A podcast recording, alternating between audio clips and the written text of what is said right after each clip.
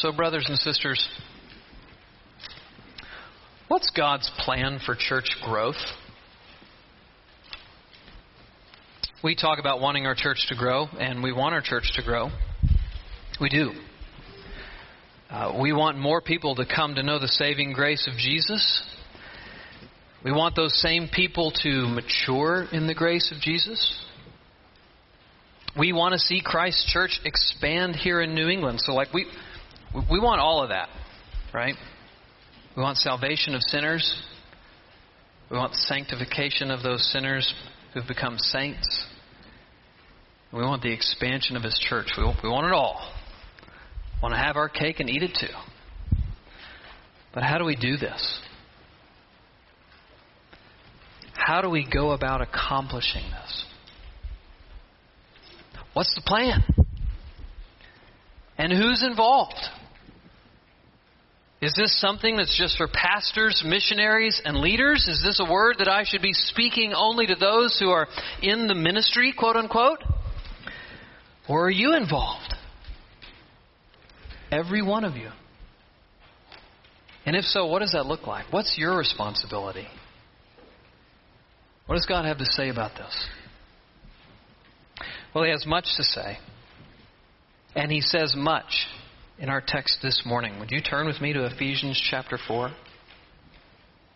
Ephesians chapter 4, verse 7. As you turn there, I just want to bring out for you what I'm going to be arguing for and what I hope to convince you of through this text. It's a, it's a sermon theme. You could find it right there on the top of your bulletin. Here's what I'm arguing for this morning.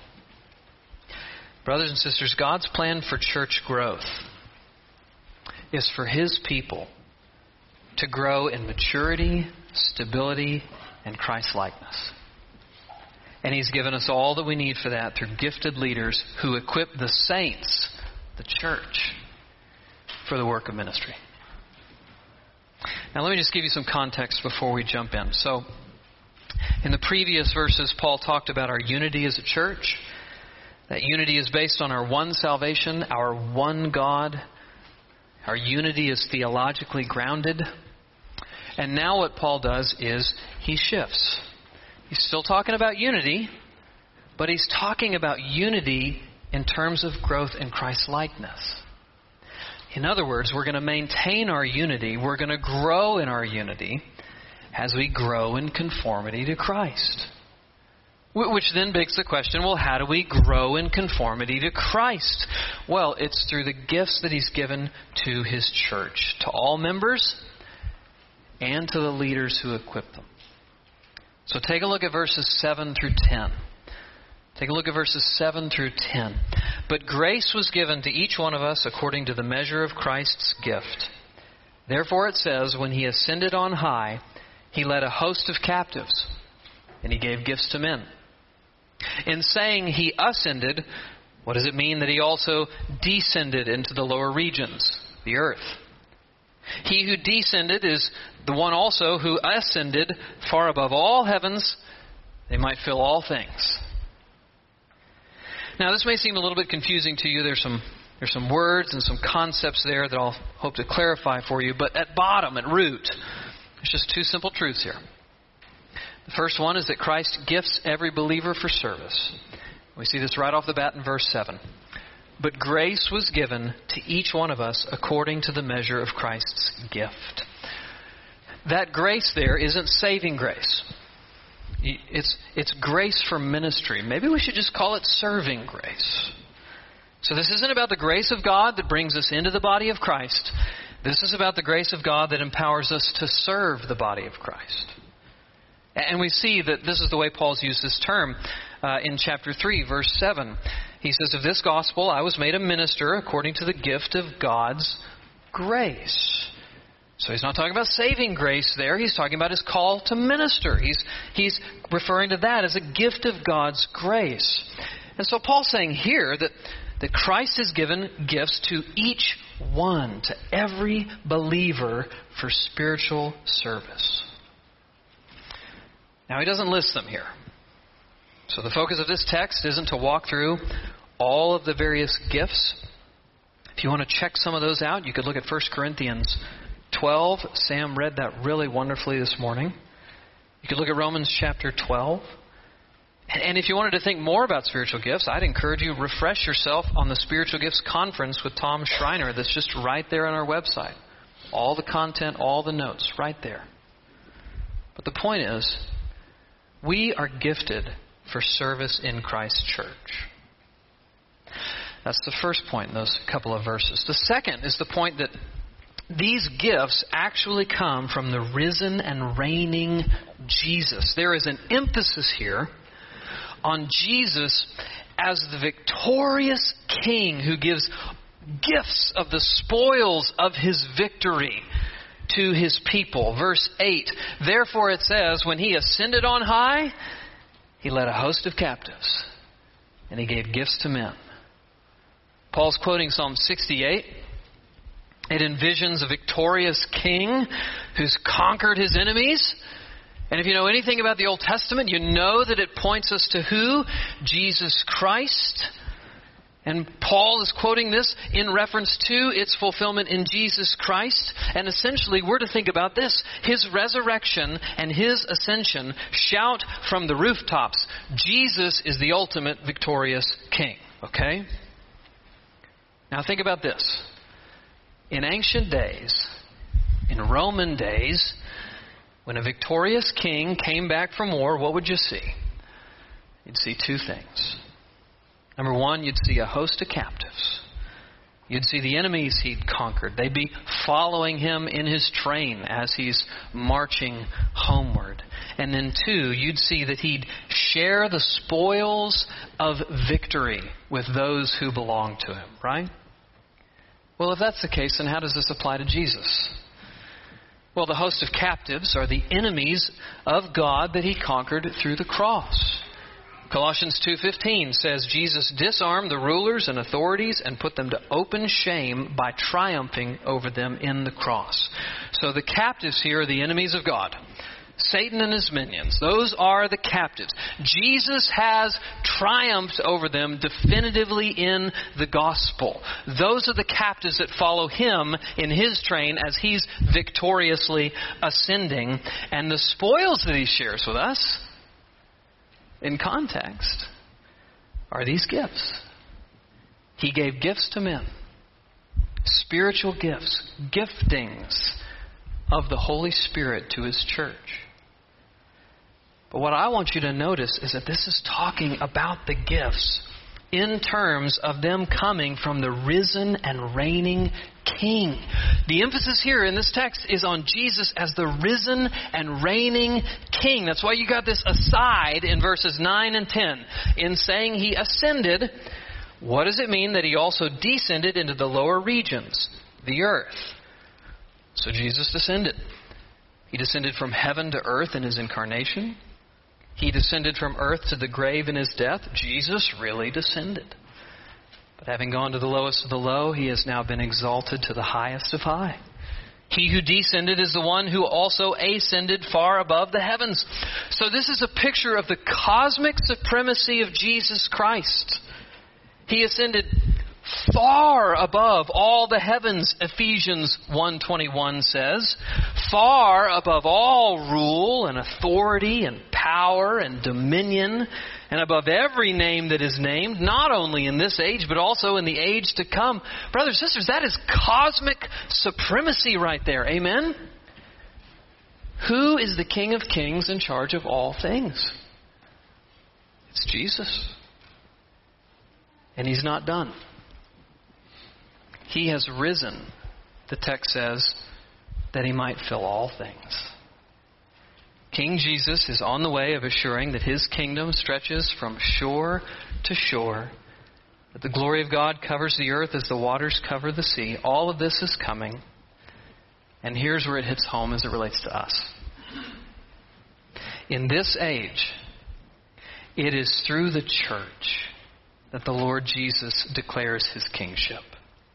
That's why Paul says in Ephesians 3:10, "Through the church the manifold wisdom of God is made known to the rulers and authorities in the heavenly places." Do you see how huge this is? We, the church, are Jesus' appointed means of declaring, and not only declaring, expanding the reign of King Jesus. We are actually, as we live underneath His Lordship, as we grow in conformity to Him, as we maintain the unity of the Spirit and the bond of peace, we are part of the process of Him filling all things with His glory as His church advances. So, how do we do that? Well, by following God's plan for church growth, which He really begins to open up for us in this next section. Okay? Read 11 through 16 with me. And He gave the apostles, the prophets, the evangelists, the shepherds, and teachers to equip the saints for the work of the ministry, for building up the body of Christ until we all attain to the unity of faith and of the knowledge of the Son of God, to mature manhood, to the measure of the stature of the fullness of Christ, so that we may no longer be children, tossed to and fro by the waves and carried about by every wind of doctrine, by human cunning, by craftiness and deceitful schemes. Rather, speaking the truth in love, we are to grow up in every way into Him who is the head, into Christ. From whom the whole body, joined and held together by every joint with which it is equipped, when each part is working properly, makes the body grow so that it builds itself up in love. Now, there's a shift here, okay? There's a shift away from gifts given to each believer by the risen Christ, and a shift to gifted leaders given by Christ to his church. So there's a shift away from gifts given to every believer and a shift to gifted leaders as gifts of Christ to his church. And he identifies multiple leaders, so apostles. Apostles could be used generically in the Bible or specifically in the Bible. Generically, it could refer to all Christians. Apostle means sent one. So, in a very real sense, every Christian is a sent one. We are commissioned by Jesus to be his ambassadors and his witnesses. But I would argue this isn't a generic use here, this is a specific use. Apostles were personally chosen and authorized by Jesus. Apostles were witnesses of Jesus' ministry. Apostles saw Jesus risen from the grave. There are no apostles today. This is a foundational gift to the church. In fact, remember what God said in chapter 2. Gentiles are no longer alienated, but members of the household of God, built on the foundation of the. Do you remember? apostles and prophets. The apostles were authoritative ambassadors of Jesus at the beginning of the New Testament church.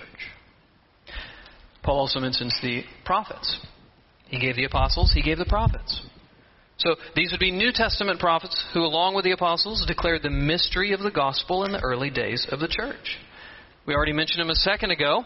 Paul mentions them in chapter 3 of Ephesians as well. Chapter 3 4, Paul says this When you read this, so the letter to the Ephesians, when you read this, you can perceive my insight into the mystery of Christ, which was not made known to the sons of men in other generations, as it has now been revealed to his holy apostles and prophets by the Spirit. Now, like the apostles, there are no more prophets today. Uh, some say there are. I don't think that's right. I think what's clear, even from Ephesians, is that the apostles and prophets were foundational to the church. They received direct and fresh revelation from God. That revelation has now been recorded for us. The foundation's been laid, and they have since passed off the scene. So Paul also mentions evangelists. Now, when you think of an evangelist, who do you think of? Probably for most of you in this room, you think of Billy Graham. That's not a bad thought. You should also think of Timothy, Paul's pastoral protege. Amongst Paul's charges to him, like, which I know you're familiar with, preach the word, Timothy. Be ready in season and out of season. Amidst exhortations like those is also this one. Paul says, Be sober minded, endure suffering, do the work of an evangelist, fulfill your ministry. So, according to the Bible, evangelists aren't just guys like Billy Graham on TV. They're guys like Timothy in local churches, sharing the gospel and equipping others to understand and share the gospel themselves. And then Paul says there are shepherds and teachers. Now, I actually think a better translation of this is shepherd teachers. In fact, if you're in the ESV, you can just look at the bottom and you can see that that's an alternate translation. This is pastors. So, pastors are shepherds. Pastors lead, they guard, they protect. And how do they do it primarily?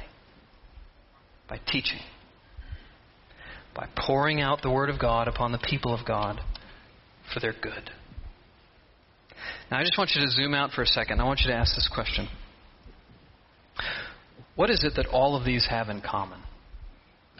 What's the common thread or, or color or melodic note amongst all of these gifted teachers that Christ's, or these gifted leaders, excuse me, that Christ's given to his church? What, what, what's, what's, in, what's in common to all of them? It's a focus on the Word. Do you see, brothers and sisters, how every one of them is focused on the ministry of the Word? God revealed His Word to the apostles and the prophets, and what they do? They poured it out. Everywhere they went, they were like cups with holes in them, just pouring out the Word of God. What did the evangelists do? They poured out the Word of God. They reasoned with people about the gospel and they equipped people to share the gospel. And of course, that's exactly what pastors do in churches today. They give themselves to the Word of God. Which doesn't that make total sense? What did Jesus pray for His church in John 17? Sanctify them by your truth. Your Word is truth. What does Paul say in Romans? Don't be conformed to this world, but be transformed by what? By the renewing of your mind. Brothers and sisters, if the church, if redeeming grace is going to grow, she needs a robust diet of the Word of God. Here's what you see. I think you know this. But, brothers and sisters, where you see the church flourishing over the long haul, if you look at a church and you see it flourishing over the long haul, that church is blessed with a robust diet of the Word of God. Of course, Jesus would gift his church with leaders whose main business is to pour out the Word of God. Because it's through the Word of God that the people of God grow.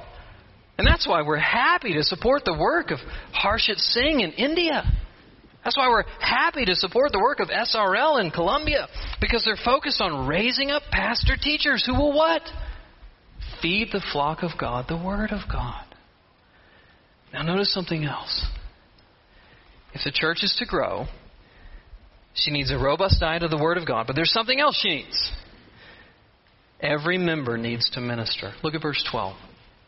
Why did Jesus give gifted leaders to his church? Why did he do that? So that they could do all the ministry? No.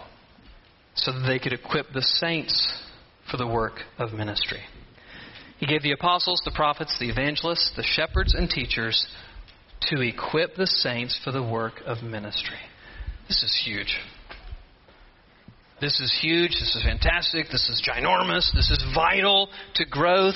Brothers and sisters, who does ministry in the local church? Who is responsible for ministry in the local church? Answer. We all are. My main responsibility is to teach and preach the Word of God because it's through the Word of God that you will be equipped to minister in Christ's behalf in ways He's gifted you to serve. So mark this. Wherever you see a church thriving over the long haul, not only do you see that church is blessed with a robust diet of the Word of God, you also see a church filled with members who aren't just sitting and soaking. They are sitting and soaking so that they can get up and serve. They're not just here passively receiving. They're here actively serving. They know it's not just the pastor and elders who minister. It's all of us who minister. And when this happens, it is beautiful. You know what begins to happen when this happens? The body begins to build itself up. And that's the next phrase for the building up of the body of Christ. When you got this awesome thing going on where the Word of God is being poured out, poured out, and poured out. And the church is saying, Give it to me. I want it. I want to be mature. I want to minister. I want the Word of God poured into me, and I want to pour the Word of God into my brothers and sisters. Friends, that is the secret sauce right there. I'm serious. That's the secret sauce. When you got this, you got fire. Pow! I think we see some of it here. And I want us to see more of it. Amen? And then look at what this vision for growth actually looks like. So here's the real goal. Here is the real goal. Hmm. Just making sure you're awake. Here's the real goal of growth. Interesting that it's not primarily numer- numeric growth. It's three big ideas, overlapping ideas maturity, stability, and Christ likeness. Maturity, stability, and Christ likeness. God's vision for growth for His church is for His people to grow in maturity. Verse 13.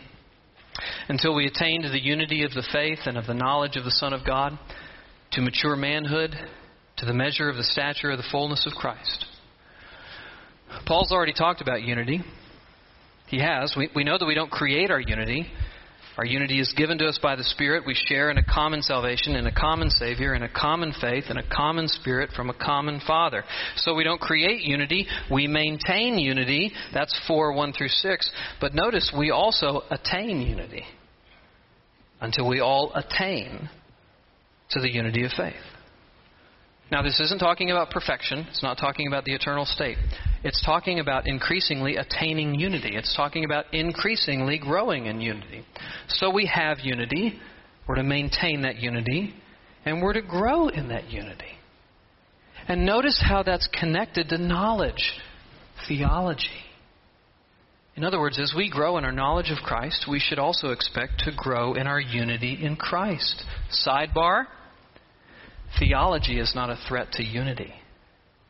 Theology is key to unity.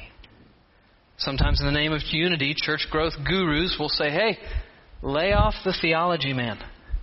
Keep it light, right? We, we keep it light for the sake of unity. But that is whack, brothers and sisters. As we grow in our theology, we grow in our ability to think rightly and relate to one another rightly, which does what? Aid our unity. Theology is key to unity. And all of this is connected to maturity, to mature manhood, to the measure of the stature of the fullness of Christ.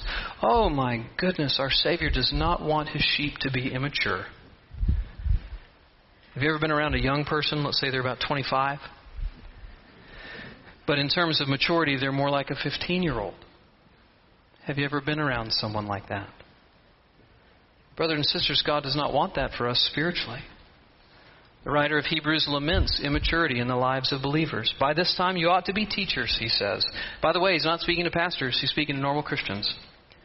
By this time, you ought to be teachers. But you need someone to teach you again the basic principles of the oracles of God. You need milk and not solid food, for everyone who lives on milk is unskilled in the word of righteousness since he's a child. God wants us to be mature, brothers and sisters. And so He places us into His church, where, Lord willing, the Word is being served up in its fullness.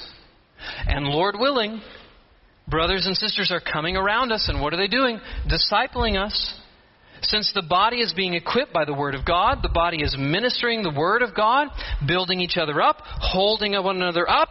When, uh, when the, we're about to give way under life's burdens, calling each other towards greater faithfulness to Christ, calling each other towards greater zeal in the heavenly race, what's the picture? Growth and maturity, which leads to stability 14, so that we may no longer be children, tossed to and fro by the waves and carried about by every wind of doctrine, by human cunning, by craftiness and deceitful schemes. So here's just the truth. Here's an axiom, write it down. In every age, the church is going to be confronted with ideas that are not in keeping with the Word of God. In every age, friends, the church is going to be confronted with ideas that are not in keeping with the Word of God. And if we aren't rooted and growing in the Word of God, then we are not going to be stable. You want to know what it looks like to be stable? Let me just give you a good rule of thumb. Here you go. Here's the wind test. Okay? Stability looks like Am I okay being on the wrong side of history? Am I okay being on the wrong side of history? I know you've heard that phrase. It's a powerful phrase, right? Makes you think, man, I don't, I don't, whew, oh, that sounds bad. I don't want to be on the wrong side of history. But as Christians, we just need to totally lay that aside and say, I just want to hold tight to the Word of God. Whatever the Word of God says, no matter how out of step it is with the cultural moment I'm in, I'm okay with that. Because I know that God's ways are the best. I'm okay being on the wrong side of, of history. So God wants His people to mature. God wants His people to be stable. And God wants His people to be increasingly Christ like. Look at verses 15 and 16. Rather, in other words, rather than being immature, rather than being tossed about, by speaking the truth in love, we are to grow up in every way into Him who is the head, into Christ, from whom the whole body, joined and held together by every joint with which it is equipped, when each part is working properly, makes the body grow so that it builds itself up in love. What's this a picture of? Growth in Christ likeness. Did you notice that phrase? We are to grow up so significant. We are to grow up in every way into Him who is the head, into Christ. We are to grow up in how many ways? in some ways, in a few ways, in the ways that you find it easy, in the ways that are obvious. No, no, no. We're to grow up in every way into Him who is the head, even Christ. This is full orbed conformity to Jesus Christ. Conformity to Christ in our thoughts, conformity to Christ in our actions, conformity to Christ in our feelings, conformity to Christ in our words, conformity to Christ. Growth in Christ is really growth in Christ looking like Him, dwelling with Him, maturing in Him, being transformed by Him. And this happens in local churches as we speak the truth in love. Speaking the truth in love, the text says, we are to grow up. So, this growth in Christ likeness, again, is something uh, uh, which we all play a part in, not just pastors, it's all of us. We're all charged to, to speak the truth in love. Now, what exactly does it mean to speak the truth in love? Well, it, it actually is, is, is interesting here. The, the verb doesn't even say speaking, it just says, most literally, truthing in love, which is really weird. Like, what the heck does that mean? Here's what it means it, it doesn't mean you don't speak the truth in love, it's just more full than that. It means that you proclaim the truth with both your lips and your lives. Think about what Paul told Timothy. He said, Watch your life and your doctrine. For in so doing, you will save both yourself and those who hear you. Don't you think that's a similar word that he would speak to us? We need to watch our lives and watch our doctrine. We need to speak the truth in love with our lives and with our lips. And when we do, that helps others in the body of Christ grow. And don't miss, we are to speak the truth in what way? In love. Paul told us in Ephesians 4 1 through 6, we were to forbear. In what way? In love so too we are to speak the truth, to declare the truth of God's Word in love. All things, brothers and sisters, in the Church of Jesus Christ are to be done in a spirit of love. And when it is, growth happens. When every part of the body, as this text says, every part of the body is joined and held together by every joint with which it is equipped, when each part is working properly, when we're all loving the Lord Jesus, loving one another, being transformed by His Word, and seeking to see each other transformed by His Word, the body grows so that it builds itself up in love. So that's God's plan for church growth. And I hope you noticed a couple of things. Number one, growth is not about, I'm sorry, number one, growth is about conformity to Christ.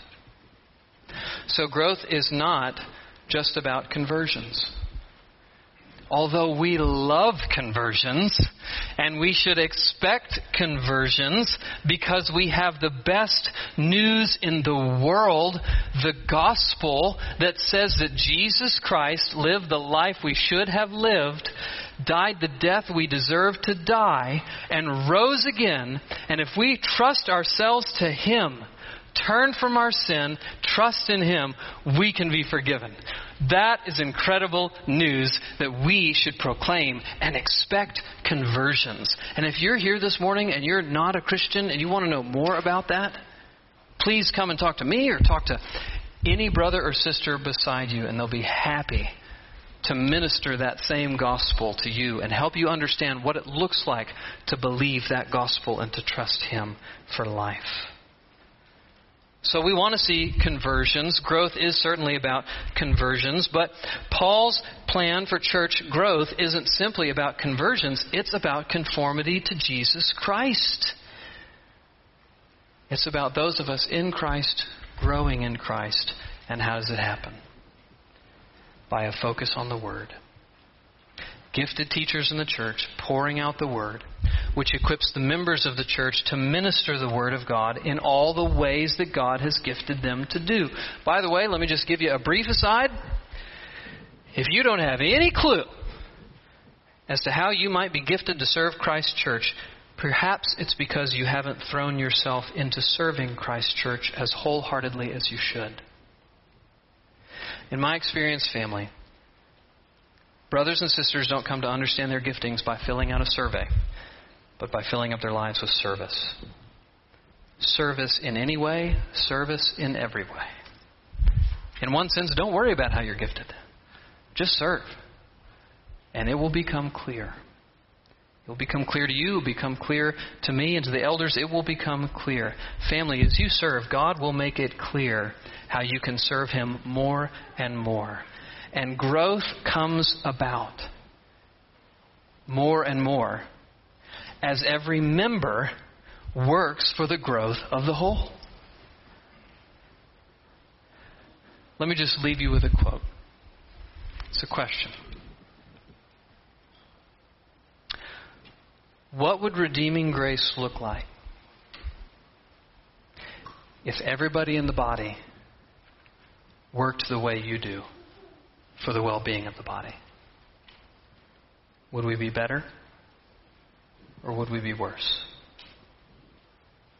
What would redeeming grace be like if everybody in the body worked the way you work for the well being of the body? Would we be better off or worse? Let me pray for us. Father, we thank you. We thank you for your grace that you give to us, which empowers us to serve you. We thank you, Lord, most of all for your word, which has come to us through the apostolic teaching and has been handed down to us and that we, which we proclaim and which equips us, Father. I pray that you would equip us yet more and more. Build us up yet more and more. Conform us into your image yet more and more. And may each one of us labor to that end. In Jesus' name, amen.